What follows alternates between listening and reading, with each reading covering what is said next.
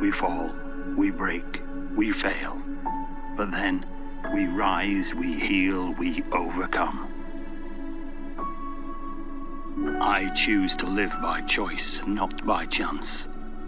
To be motivated, not manipulated. To be useful, not used. To make changes, not excuses. To excel, not compete. I choose self-esteem, not self-pity. I choose to listen to my inner voice, not the random opinions of others. I choose to do the things others will not, so I can continue to do the things others cannot. Fate whispers to the warrior, "You cannot withstand the storm." The warrior replied, "I am the storm." This is Doc's Daily Dose, and you are a warrior. Welcome to Doc's Daily Dose. I'm your host, Coach Doc. So every day, I read a lot of different Zen koans, K-O-A-N-S. I might be saying that wrong too. And also little stories or fables of wisdom that come from the Tao, Tao Te Ching. In America, we call it the Tao, T-A-O, but it's really pronounced Tao. And I had a serendipitous moment the other day, sitting in the backyard, watching two squirrels on my brick wall. And I thought about sharing it, but I don't know, it seemed a little silly or foolish to talk about some squirrels. And then the next day, during my morning routine, as I was going through the different things that I read, and one of them is from a book called The Wisdom of the Tao, Ancient Stories That Delight, Inform, and Inspire. Bam! The Way Won the Universe. It spoke. So I'll read this story, it's very quick, and then I'll share what happened the day before with the two squirrels. This particular story is called Suspicion. A man lost his axe and suspected that his neighbor's son had taken it. He watched the way the boy walked. He moved just like someone who would steal an axe. He examined the boy's demeanor. He looked just like someone who would steal an axe. He listened to his talk. He spoke just like someone who would steal an axe. In his actions, movements, and his bearing, it was plain that he had stolen the axe. Sometime later, the man was digging and came across his missing axe. The next day, when he saw the neighbor's son again, he found that his actions, movement, and bearing did not seem at all like someone who would steal an axe.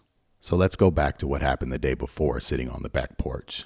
I was engaged in my deliberate thinking time where every single day for at least 15, 20, 30 minutes, depending upon what I got going on and how I feel, I remove all distractions and just sit out back and think.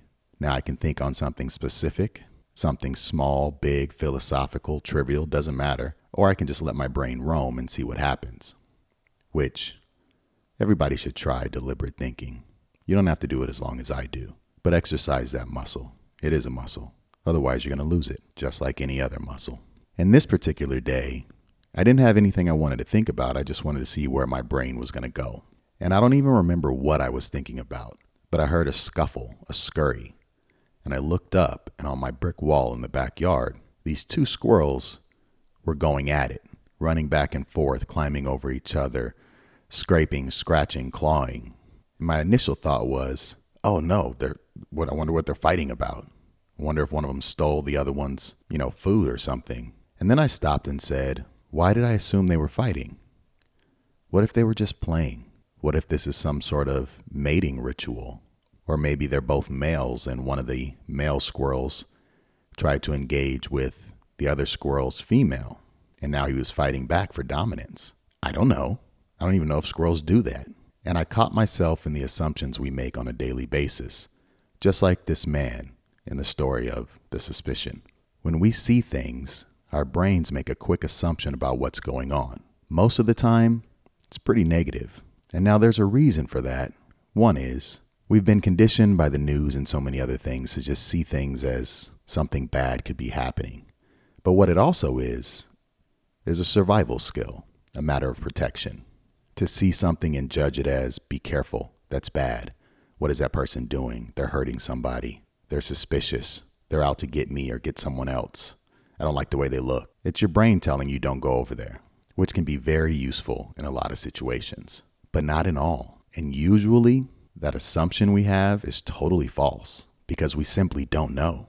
But if we go back to what I was looking at with the squirrels and what this man was looking at in the neighbor's son, who we believe stole his axe, in his heart of heart, everything that kid did suggested he stole my axe. You see, we see what we want to see.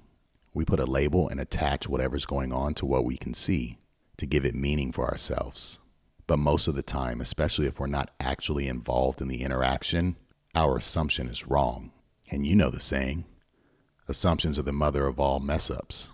So I thought to myself, does that mean we shouldn't assume? And I went back to the squirrels and said they could be fighting, they could be playing, they could be mating, they could be defending, who knows?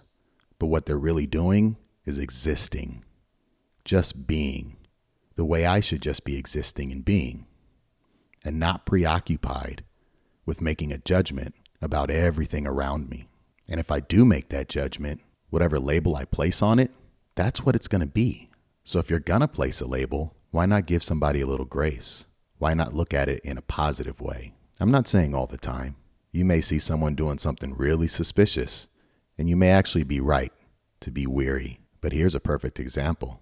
Let's say you're taking a walk and you see an individual looking through a car, through the car window, hands cupped over their eyes, and they're moving around and looking around, seeing if anyone else is there. Your first instinct might be to say, this person's trying to steal something. But what if they couldn't find their keys and they were looking to see if they were in the ignition, and they were looking around to see where the nearest phone is because their cell phone was in the car as well, and wanted to see if there was a payphone nearby or a place they could walk into to call AAA. What if it's someone who just was admiring the car and wanted to see what it looks like? I do that all the time when I see old school muscle cars. I walk up to it and look inside because I want to see if it's all of the factory materials, if they did anything new and cool to it, especially the electronics tape deck or radio deck or 8-track player. Did they make it brand new with Bluetooth?